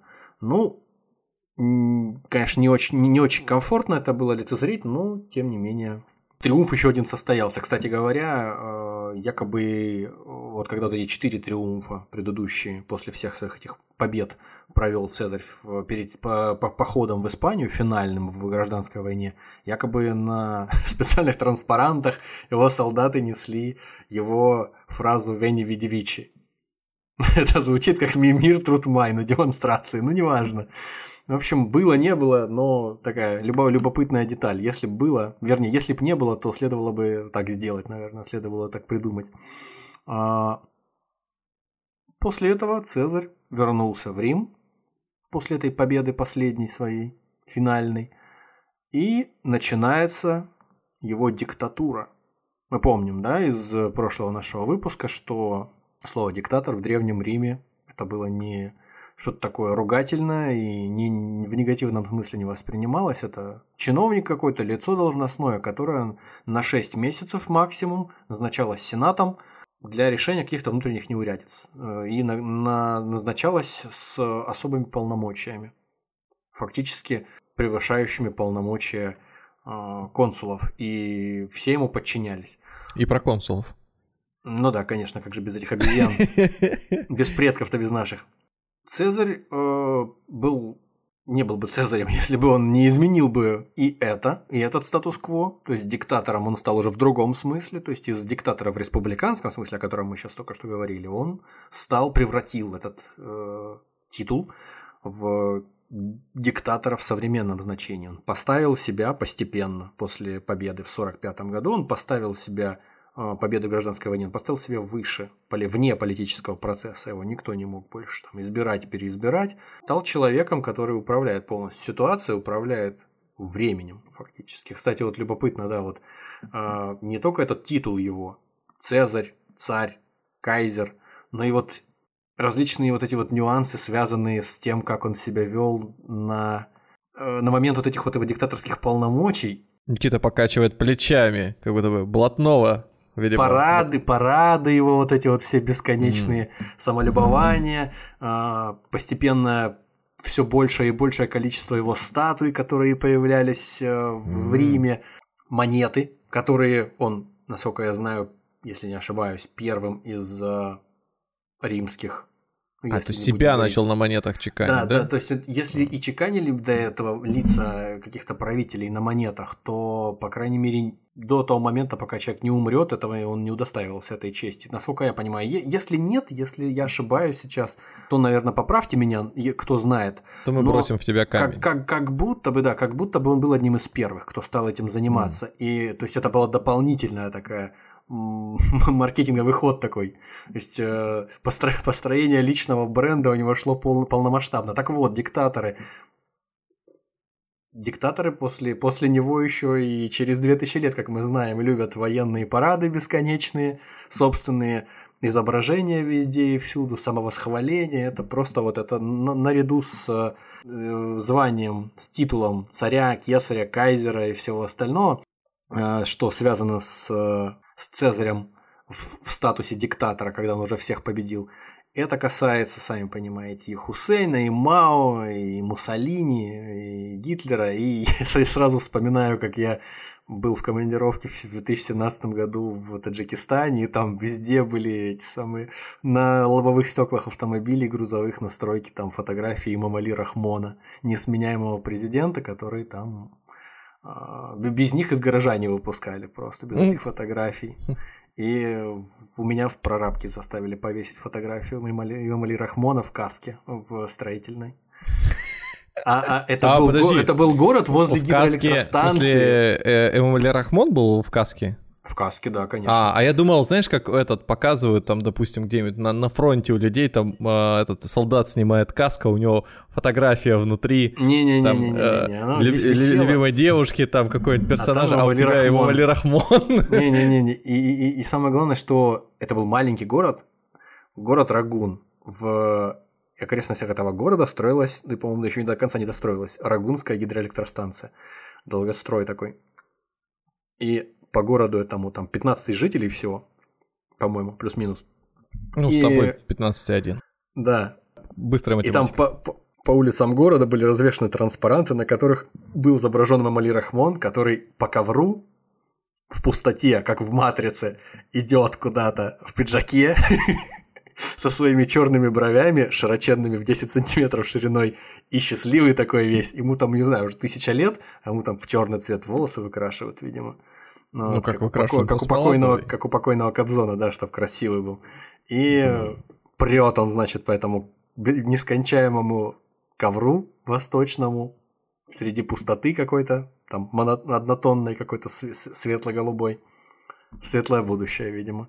Вот, mm-hmm. собственно говоря, на что меня натолкнули эти цезаревские всякие парады и бесконечные его статуи и монеты. Ну тогда все-таки мой скепсис еще в прошлом выпуске про то, как он свою книгу писал из походов, она явно не отдает там хоть какой-то э, объективщиной, там наверняка все написано так, что... Если, суб... если Если, если подходил, если если приходил он там в лес, то звери встречали его с караваями. Если Цезарь к воде подходил, рыба сама выпрыгивала, уже жареной долетала ему Не, ну тут же, видишь, тут, тут же видишь, какая история. Я же говорю, как в прошлый раз повторяю. Я не думаю, что... Это, ну, не то, что не думаю, это сто процентов. Не он один описывал события эти. Не он был единственным источником э, для современных там, исследователей. Поэтому приходилось просто сравнивать э, то, то, что писал он, с тем, что писали современники, то, что до них доходило, эту информацию как-то между собой соотносить, сопоставлять и э, что-то среднее арифметическое выносить. Естественно, как, какие-то преувеличения у него есть, но просто, опять же, если ты прям ахинею откровенную пишешь, э, в конце концов, вокруг тебя куча народу, которые, ну, я, явно там не все легионеры, мягко выражаясь, писать, читать умеют, но все равно есть люди грамотные, которые до последнего, опять же, до гражданской войны, ничего не понятно было, что Цезарь станет вот тем, кем стал. Он, возможно, и сам этого не знал. Помнишь, мы говорили в прошлом выпуске, что он не было понятно, что он стремится стать царем. Он просто использовал возможности, которые ему подворачиваются. Вот есть возможность э, стать каким-то чиновником, он становится. На более высокую ступеньку стать, окей, э, там, консулом есть возможность стать, становлюсь, есть возможность закорешиться там с двумя сильнейшими людьми, Помпеем и э, Красом, окей. Есть возможность стать наместником перспективной провинции, тоже хорошо. И поэтому даже если у него и были какие-то там мысли относительно лавров Александра Македонского, все равно какое-то отношение как какая-то ответственность за то, что он говорит. Все-таки он человек знатный, своему слову же не хозяин совсем. Врать mm-hmm. просто на прополую. Я сомневаюсь, что э, можно было прям вот ерунду какую-то говорить. Я там, знаешь, трехметровые какие-нибудь там люди с пёсими головами на меня напали, я в одиночку там тысячу убил. Ну, то есть, такой ерунды... И тысячу еще напугал. Разогнал, да, э, с санными тряпками. Нет, я думаю, что это все при преувеличение. В 49 году, кстати говоря, еще Цезарь назначен был диктатором, принял на себя диктаторские полномочия, говоря о диктатуре Цезаря. Это когда, то есть, началась только гражданская Я не война. могу. Когда он в Рим пришел. До сих пор а, не слово могу диктатура? в голове. Да нет, 49-й, 54-й, ну как этот 80-й. Ну да, да, да, это обра- обратный, обратный отчет, да, надо понимать. Обра- мало того, что раз. обратный отчет, так еще и годы, э, где э, активная фаза 20 века проходила. Да, да, да, да, да, да, да. В общем, 40, 49 год э, – это год, когда Цезарь, уже вернувшись в Рим из э, Галлии со своими легионами, он брал на себя диктаторские полномочия, но, правда, всего на 11 дней. Потом себя сложил, потому что все э, должностные лица, большинство должностных лиц, переметнулись на сторону Помпея или просто испугались и удрали из Рима, бросив казну и бросив, там, не знаю, недоеденные круассаны. И поэтому ему пришлось назначать консулов, как минимум. А-а-а. Оба консула были на стороне Помпея, высшие должностные лица в э, государстве. Побросали косметички и разбежались. Да, да, да. Не, ну слушай, э, побросали косметички, это если только эти храбрые всадники его, храбрые кавалеристы Помпея. Потом пожалели 20 раз об этом, о своей поспешности. Потом следом в 48 году Цезаря диктатором назначили после победы при Фарсале от Помпея. И как раз когда он предпринял эту приятную поездку в Египет свою первую, тогда была диктатура провозглашена тоже не на 6 месяцев уже, а почему тоже, собственно, в первый раз на 11 дней, все было в рамках правового поля. А тут э, диктатуру провозгласили уже в 48-м не на 6 месяцев, как это по обыкновению, по закону положено, по обычаю, а на неопределенный срок кроме того, что ему были дарованы диктаторские полномочия в 1948 году, экстремально там широкие по решению всевозможных вопросов, ему еще было даровано право вето. То есть назначать, вернее, на, на, на, на, э, право быть не согласным, вносить... Заб, забаллотировать любой блок, закон, блок, который... Блокирование, да, да. Да, блокирование любого закона, который э, ему не нравился. И, э, чтобы мало не показалось, право самому рекомендовать половину госслужащих на гражданские должности. То есть не назначать, но рекомендовать. Естественно, если у человека за спиной еще там 10 легионов, то понятное дело, что его рекомендация имеет э, статус распоряжения, которое нужно выполнять как можно быстрее. Чтобы э, как бы еще дополнить все бесконечные полномочия, которые были уже получены э, Цезарем к 1946 году, диктатору Цезарю, который был уже назначен диктатором на неопределенный срок. А, Еще вот после битвы при Тапсе, вот, вот в Африке, после которой угу. Катан закололся, а, после этого ему еще предоставили полномочия цензора. Цензором назначался обыкновенно, а, мог назначаться, бывший консул, который влиял на составление списков сенаторов в Сенате получается, представляешь, да, сколько всего уже, э, сколько всех уже полномочий в руках у человека. То есть он имеет право вето как народный трибун. Он имеет диктаторские полномочия, которые позволяют ему фактически как будто бы в ситуации чрезвычайного положения действовать. Военные, в общем, э, э, военные полномочия экстраординарные накладывает на него, дает ему. Плюс еще возможность э, рекомендовать госслужащих на гражданские должности. Плюс еще пополнять ряды Сената своими сторонниками, чем он, естественно, не приминул воспользоваться. Там порядочное количество своих людей запихал в Сенат, которые э, соблюдали вот этот вот политес и вроде как вроде как голосованием принимали законы, какие-то его решения, но в действительности это были люди, лично обязанные ему и назначенные им, верные ему. Причем они начали появляться там не сразу, не, не, не после того, как он вернулся в 45 году в Рим. Надо понимать, что еще с тех времен, как он в, 40, э, в 59 году год побывал консулом, у него была уже сеть э, людей, верных ему, которых он там взятками, еще какими-то там э, услугами на свою сторону склонял. И когда он находился в Галлии, довоевывал mm-hmm. там, ему приходили от этих верных людей обстоятельные отчеты о том, что творится в Риме. Поэтому для него вот эти вот все э, неприятности, все эти козни, которые против него пытались там плести э, сенаторы или Помпей, там что-то злоумышлять, они для него так вот, чтобы прям совсем неожиданностью не были. В отличие от э, сенаторов Помпея, для которых неожиданностью стало само решение Цезаря двинуться на Рим в составе солдат своих, своей армии. Еще любопытный момент, Цезарь изменил римский календарь в конце 46-го, начале 45-го, он изменил римский календарь, он добавил туда немножко дней. До этого э, в календаре было 355 дней, и поэтому всякие даты, ну, это типа по лунному календарю, в общем, люди жили, и там все время э, с, э, скользящие скользя, скользящими были даты важные. То есть в какой-то день ты э, привык там урожай собирать, на следующий год раз этот день там сдвинулся, там, допустим, какие-нибудь помидоры все еще зеленые, предположим, а тебе уже собирать нужно, по идее. В общем, крайне было неудобно. Э, Цезарь добавил несколько э, дней до, ну, получается, 10 дней добавил в календарь, сделал э, год длиной в 300, распорядился, чтобы год был длиной в 365,25 дня, ну, то есть 365 дней. То есть, получается, вот эта четвертинка, она каждые 4 года собиралась в один дополнительный день, как мы сейчас называем, високосный год. Mm. Вот. И, естественно, в качестве еще дополнительного комплимента от шефа э, месяц Квинтилиус, или Квинтилис, как правильно, э, пятый месяц. Май, по-моему, тогдашнего. И его переименовали в месяц. Цезарис. Июль. А, июль. А, почему 5 июль?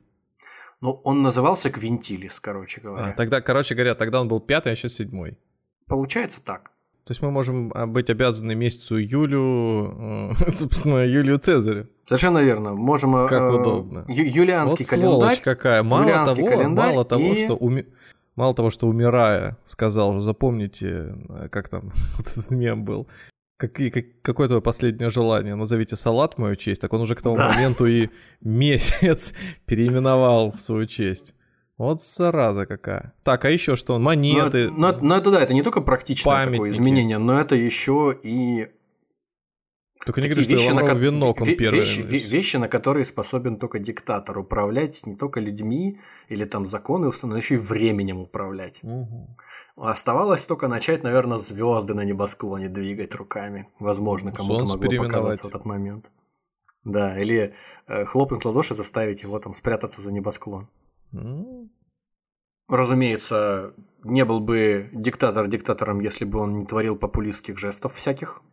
То есть там уже говорили, да, про вот эти вот по поединки, э, по поединки огромных количеств э, гладиаторов, которые он пытался организовывать еще будучи эдилом, еще в, на заре своей молодости, на заре своей карьеры государственной, не помышляя о том, что он станет диктатором и победителем во всех, во всех битвах. Э, он как-то устроил всеримское такое кормление, буквально бесплатный публичный ресторан превратил э, форум в бесплатный публичный ресторан. Э, накрыл какие-то довольно даже дорогие блюда из дорогих э, видов рыбы, не, не просто там хлеб и воду, для того количества римлян, которое захочет вообще питаться там в этот день на 22 тысячах столов. То есть фактически чуть ли не весь форум римский уставил этими столами, едой. Естественно, для кого это? Это в первую очередь для плебса, в первую очередь для простонародья, которому вот э, жратву поставили, все. Цезарь, Цезарь наш кандидат. Пожалуйста. Я думаю, что несложно вспомнить э, современные примеры подобных же каких-то популистских жестов, которые... Владимир Вольфович, я помню, когда он там курочку с этого, с грузовика какого-то раздавал. У Михаила Рома э, есть фильм «Обыкновенный фашизм», небезызвестный. Вот там, по-моему, по-моему, в этом фильме там э, показывают, как э, деятели нацистской Германии сидят и супчик едят там что-то с хлебушком, с чесночком вместе со всеми гражданами там где-то то ли в Мюнхене, то ли где-то собираются на с огромными там столами. Это вот с тех а, самых не, ну незапамятных там, времен вот такие там вот понятно, там так косплееры это известные были. Ну да, Они да, да. могли прям воспроизвести даже не по стечению обстоятельств, а именно осознательно, да, конечно. да. И я, я думаю, что эти осознанно, да. А кто-то уже там дальше. А вот а, а есть гений типа Владимир Вольфович, который вот хлебушек с, куры, с курами раздавал. Водочку он свою раздавал в свое время тоже. Да кто бы, кроме Владимира Вольфовича, этим еще не Позаботился о нас. Да, да, да, да. Покойся с миром. До сих пор вот его курочку ем, водочкой запиваю и... Хорошо, хорошо. Чувствуешь да. себя замечательно. И руку от рукопожатия не могу. Надо сказать, что кроме вот таких вот каких-то более-менее ну, цивилизованных способов там, поднять свою популярность, как мы уже говорили, там чеканка монет с собственным профилем, статуи собственные в больших количествах, увенчанные лавровыми венками, насаждение в обществе привычки клясться именем Цезаря, как будто именем Юпитера, как будто именем Бога. Это уже что-то тогда значит. Это, несмотря, на то, что его, несмотря на то, что его при жизни так и не назначили ни царем и не обожествили. То есть до этого он не снизошел все-таки, не опустился до такого. Ну, до самого момента, когда был убит. Он был убит, спойлер. Кроме всего прочего, Цезарь не стеснялся и не пресекал, как, как собственно, надо полагать, не пресекал и распространение всяких э, сальностей про себя. То есть э, о нем говорили как о человеке с необузданной совершенно потенцией. То есть, э, когда он приходил после очередного своего какого-то похода в, Рим. Сразу было видно, что у него потенция. Солдаты, да, солдаты э, шутили: берегите своих жен, римляне, плешивый прелюбодей вернулся в Рим. Что-то что в этом роде. Но он с, с ним э, делили любовь, э, значит, с ним делили ложе в свое время. Три собственные законные жены, жены его товарищей по триумвирату Помпей, Краса, Клеопатра, Сервилия, мать Брута, о которой мы уже говорили. И, ну, естественно, не был бы Цезарь великим Цезарем, если бы, кстати, я уже так, об этом говорил, аккуратно, в 80-м году до нашей эры, когда он еще молодым совсем человеком приехал, так. при, при дворе к пос, э, послом был у... Александра э, Македонского, я помню, он вспоминал. У, у Никомеда. Так. Вот враги э, его распространяли слухи о том, что он в те времена был в слишком близких отношениях с Никомедом. Никомед не хотел его отпускать. Ай. Я все-таки да, надеялся, да, да. что ну, а, обойдем мы стороной это. Царь Вифиний Никомед такой был, да. Вифиния это, насколько я знаю, это Босфор пролив, это фактически вот окрестности э, современного Стамбула и кусок э, Малой Азии. Ну, то есть Стамбул на, получается, на каком? На восточном, на восточном берегу. Вот это вот Вифиния. И вот в этой Вифинии правил Никомед. Вот он это Никомеда много времени провел. Учился. Да, да, учился всякому. И э, его злопыхатели называли его за это потом Вифинской царицей. Мужем всех жен и женой всех мужей. Ну, в общем, одним словом. Ну, это да, это А как это потом, ну, не, ну, даже не могло Тем быть... более, что э, Рим консервативное общество, Древний Рим, э, где такие да, такие намеки, мне кажется, только финкой под бок исправлялись.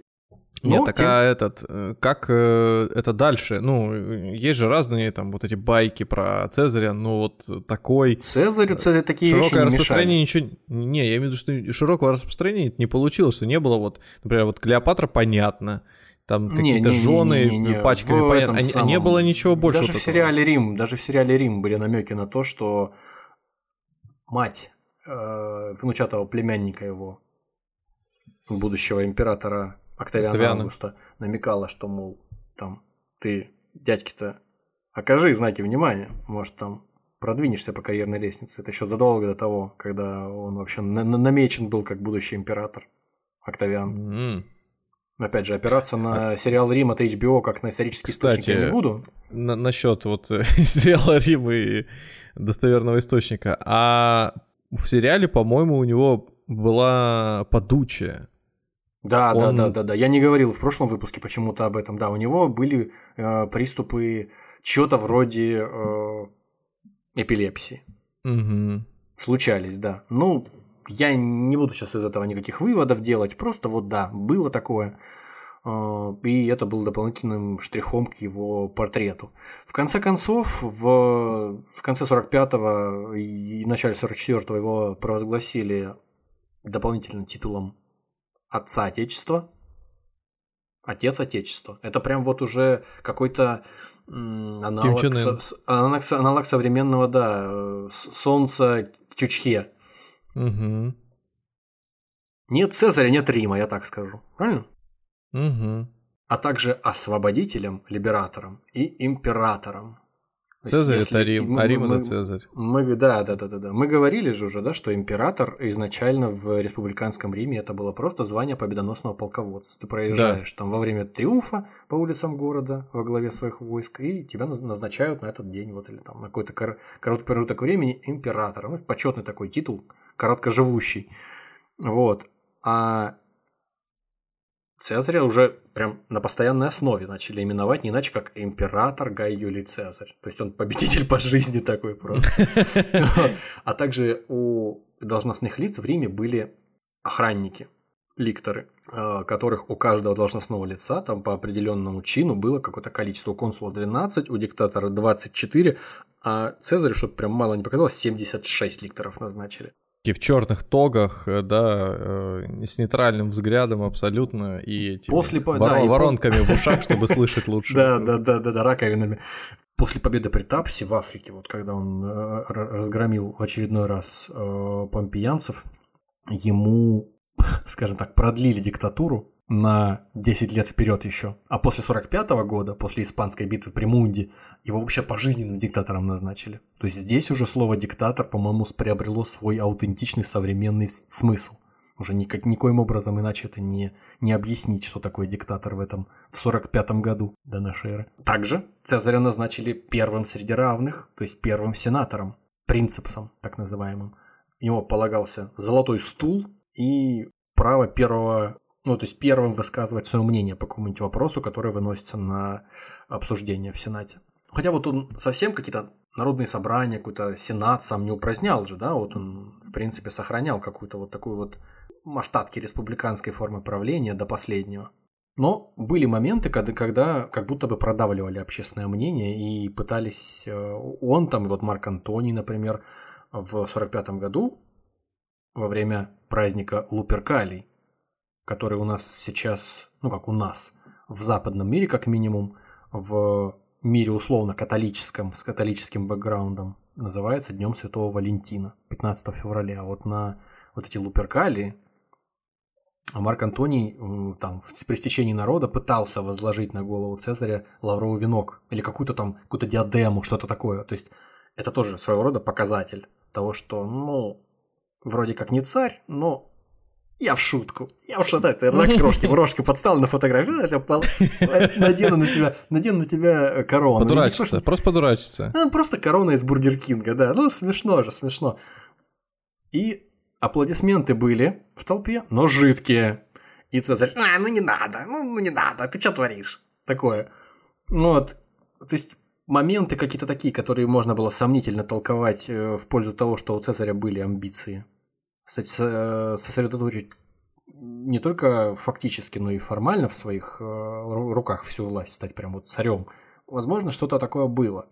В общем, после того, как в 509 году, напоминаю, римляне, в 509 до нашей эры, римляне изгнали последнего римского царя Луция Тарквиния по прозвищу Гордый и установили Римскую республику, как выясняется, царская власть в той или иной степени, она не была изгнана полностью из города и вернулась в него, я бы сравнил ее, если позволишь, с э, этим алкашом Барни из бара Мо, который, знаешь, в этом...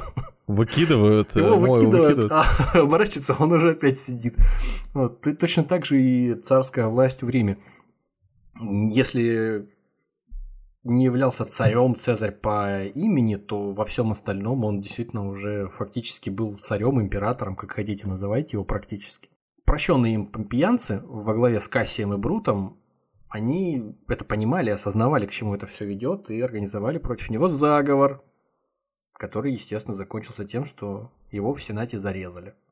Зарезали на мартовские иды на 15 марта. Согласно Плутарху, якобы предсказатель несколько раз предупреждал Цезаря за несколько дней о том, что день опасный эти мартовские иды, бойся мартовских ид.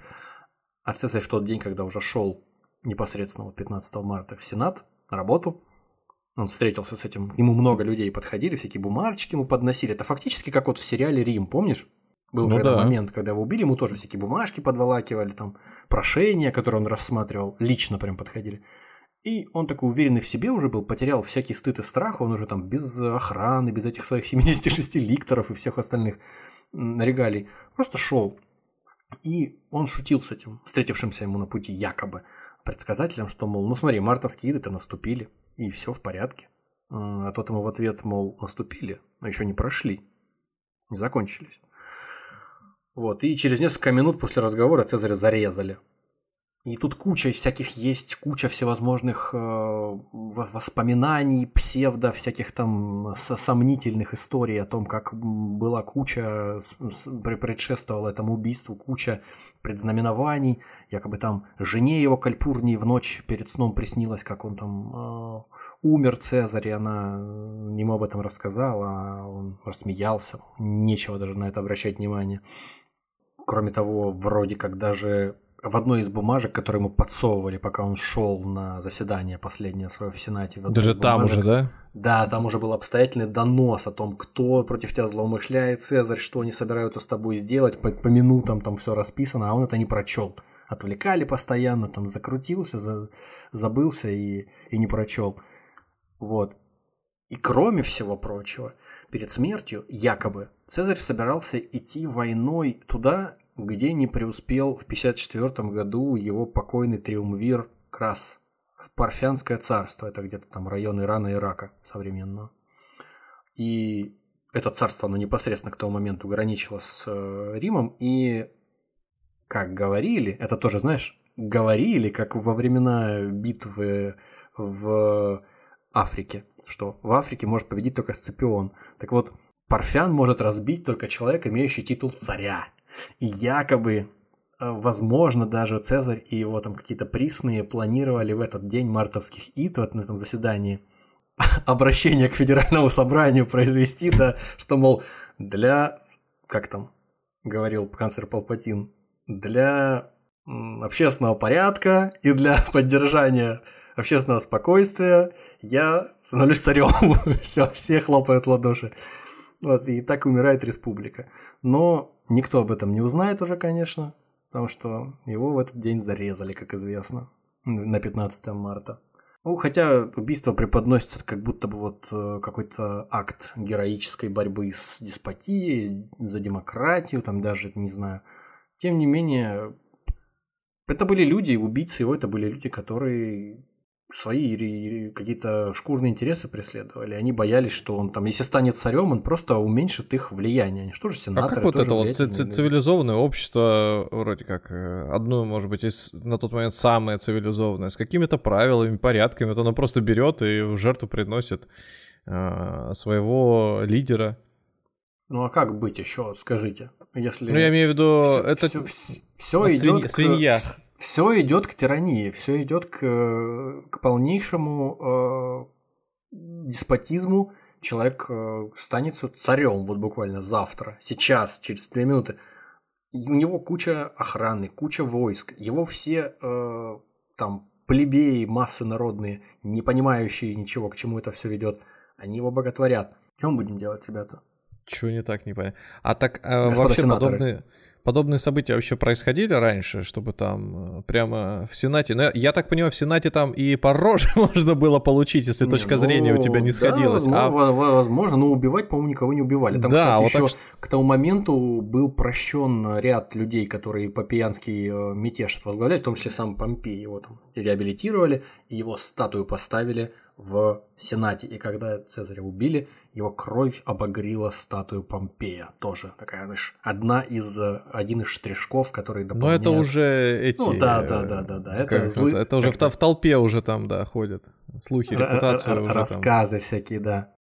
Байки, байки. Ну что тут сказать можно напоследок? Что путь бандита... Нельзя сказать, что... Красивый, но недолгий. Цезарь, он прямо вот с самого начала шел в цари с самого начала там своей карьеры, с того момента, как он увидел статую Александра Македонского там вот в, на островах, в, в окрестностях э, побережья Испании, соднял в себе качества просто, которые либо не имели которых его соперники, либо э, обладали в какой-то мал малой степени. Талантливый, умный человек, э, толковый, который рисковать, когда нужно это, когда риск был оправдан, он не боялся рисковать в определенной степени удачливый человек, при том, что рисковал, он, ему, ему везло, но при этом прагматичный, циничный, э, сдержанный на эмоции, э, великодушный, малыми шагами, уже не в первый раз говорю об этом, двигался к своей цели, когда ему судьба предоставляла какие-то возможности. Он тоже Когда не судьба подкидывала ему лимоны, он делал из них лимонад. Да, да, да, да. Он ошибок тоже совершал определенное количество, но, по всей видимости, просто меньше их было, чем у всех остальных. Вот Помпей почему-то не был таким решительным. Он когда из своего похода в Азию возвращался в Рим, вот когда Цезарь был в Галлии, а Помпей вернулся из, Азии из похода на это Понтийское царство, на Боспорское, Понтийское. Он же отказал, он не, не отказался от того, чтобы распустить свои легионы, такое, такое положение было. Прежде чем войти в Италию, прежде чем войти в Рим, ты, как полководец, там, сколь угодно победоносный, должен распустить свое войско, а потом уже войти. Он пошел по этому пути и не пытался сделать из себя какого-то пожизненного диктатора или каким-то образом узурпировать власть. Возможно, он просто был дурачком. Возможно, именно поэтому он и погиб, и его голову привезли в корзине в какой-нибудь там или в мешке Цезарю, а не наоборот. Это как бы один из примеров. Или, возможно, он был тщеславным, но умел держать свое тщеславие в узде и свое стремление к какой-то власти и славе, в отличие от Краса, который пошел, очевидно, видимо, не с продуманной какой-то военной кампанией, а не с достаточным количеством солдат и погиб вместе с наследником своим и вместе со своими солдатами там где-то на Ближнем Востоке. Так что Цезарь просто соединял в себе кучу все, всяких свойств, которые, которые в общем саккумулировались и привели его в результате к тому, кем он стал сделали его тем, кем мы его теперь все помним. Короче, нельзя сказать, что это просто удача. Одной простой удачей, я думаю, здесь бы да, человек не обошелся. Я еще, когда первый выпуск мы записывали, я еще там потом монтировал, слушал это все. Э, у меня какие-то параллели возникали с э, э, организованной преступностью. То есть вот то, как осуществляется передел сверхвлияния, как там договариваются они между собой, какие решения принимают и за что самое главное бьются за за, за ресурс, поляну. за бабки, за бабки, да, там же все про это. А когда ты уже вот как э, Цезарь сейчас достиг уже потолка, ну бабки уже все брызги, брызги, пыль под под э, уже под копытами под, наших коней, да, да, да, да. да. Куда уже просто, уже все, уже неинтересно. Надо, значит, выше на следующий этап переходить. Надо себя потихонечку обожествлять. Ну, может быть, и до этого бы дошло, если бы этот э, сталь или что там, не сталь, если бы этот, чем-то его закололи-то, железо, железными э, ножами бы его там не, этот, не пронзили. Не остановили бы, да, это все. Безумие. Во- Вообще, конечно, фигура... Народ, кстати, переживал. Народ, народ был расстроен. Убили, ну, убили народ понятно. Человека, да. Народ ничего не понимает. Вообще, конечно, фигура сильная. Вот сильная не в том э, плане, что он достиг чего-то, а как, как прошел этот путь, казалось бы, изменил, изменил индустрию, изменил среду, оставил после себя просто вот, вот мы сейчас про него говорим, как будто бы вот, ну я не знаю, он там не, не жил тысячи лет назад, как будто бы, ну это не совсем так давно было, насколько он... Очень, акту- очень актуально все, что он делал, и все приемы, которые он делал, их применяют все уважающие себя диктаторы до сих пор. Наверное, конечно, тут еще э, важно, что это произошло не где-нибудь там э, в деревне на краю империи, а непосредственно в самом ее сердце. И сама Римская империя много что после себя оставила, и это известно, это передается из уст Да, она вообще никуда не делась, Римская империя фактически. Кон- конечно, конечно. никуда не делась. То есть все, что потом было, всякие эти темные века, это, ну, как бы ерунда вообще. Все там, себя звали римлянами, византийцы себя звали римлянами, ромеями до 1453 года, когда их захватили турки. Турки звали себя Румской империей фактически тоже хотели примазаться к э, римлянам. То есть все хотели. Священная Римская империя германского народа, которая в дальнейшем объединилась в конце 19 века как Объединенная Германия, она тоже э, управлялась кайзером, она тоже э, формально Римская империя. То есть э, все хотели быть римлянами, все хотели иметь отношение к этому почетному титулу, к э, этому максимально премиальному какому-то куску земли, к этой культуре, к этой истории. Поэтому, конечно, Конечно. Неудивительно, неудивительно совершенно, что и такой одиозный человек, который фактически... Ну, я себе так представляю, что это един, единственный человек, которого вот кого-нибудь на улице схвати, если человек вспомнит кого-нибудь из римлян известного, то это будет, скорее всего, Цезарь, потому что, ну, боже мой, кто-то вспомнит э, этого самого Цицерона, кто-то вспомнит Вергилия, кто-то вспомнит угу. э, какого-нибудь э, Сенеку, или кто-то вспомнит Марка Аврелия, или Октавиана. Кто-то, кто-то, конечно, вспомнит, безусловно. Но, или там Ромула Августула, последнего императора, которого как казнили варвары. Нет, нет, я думаю, что если вспомнят, то вспомнят Цезаря. Потому что Цезарь э, еще и максимально разрекламирован в массовой культуре, во всяких там комиксах про Стрикса и Беликса, в фильмах всевозможных там смешных и не очень, и, и серьезных. Так что Цезарь это бренд своего рода. Этот бренд, я что-то сейчас вспомнил, да, бренд майонеза. Я сейчас вспомнил э, этот э, была у меня в детстве компьютерная игра, которая называлась «Цезарь», и, по-моему, сразу, причем у меня был «Цезарь 3», то есть там первые две части... Цезарь ну, этого достоин, уже... я думаю, чтобы быть сразу «Цезарем 3», то есть первые две части даже не стали, просто сразу «Цезарь 3». Там, э, э, ну, она напоминала какой-то SimCity, вернее, как SimCity, наверное, например, что там раньше вышло, короче, ты строил свой город, строил э, там, храмы богам, префектуры всякие, амфитеатры и прочее, заботился о благополучии людей, повышал, понижал налоги, фестивали устраивал, торговал с другими государствами по всей э, этой, по, по, по, по всему Средиземноморью.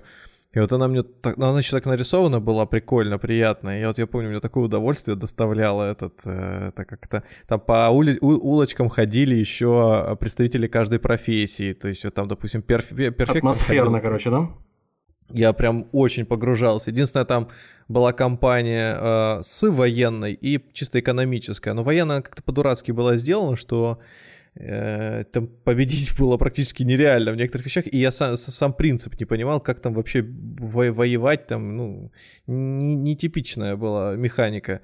Вот, и мне нравилось больше строить город, там площади, площади всякие. Там же еще прикольно было. Ты построил домик, например, хижина, просто хижина, а рядом с хижиной, например, неподалеку школа, театр, э, статую поставил, газончик, и эта хижина раз-раз-раз и такая больше становится. Потом, если рядом несколько хижин было, они там уже в такой поместье, особнячок э, этот... Э, с переф... этот, конвертируются, и уже так уже, уже прям приличное здание, уже там из камня становится. И наоборот, если беднеет район, то опять палатку все откатывается.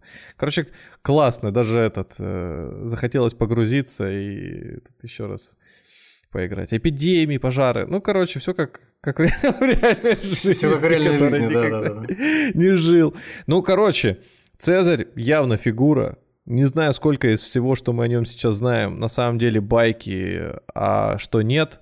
На сколько процентов, да?